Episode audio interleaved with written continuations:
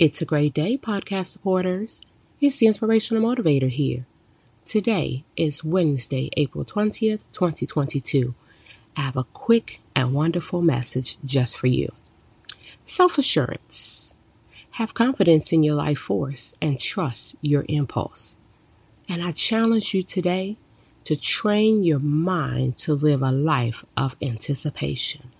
Go and be great today tomorrow, forevermore. Be the best version of yourself. Until next time, you've tuned into a quick moment with the inspirational motivator. Have a good one. Goodbye.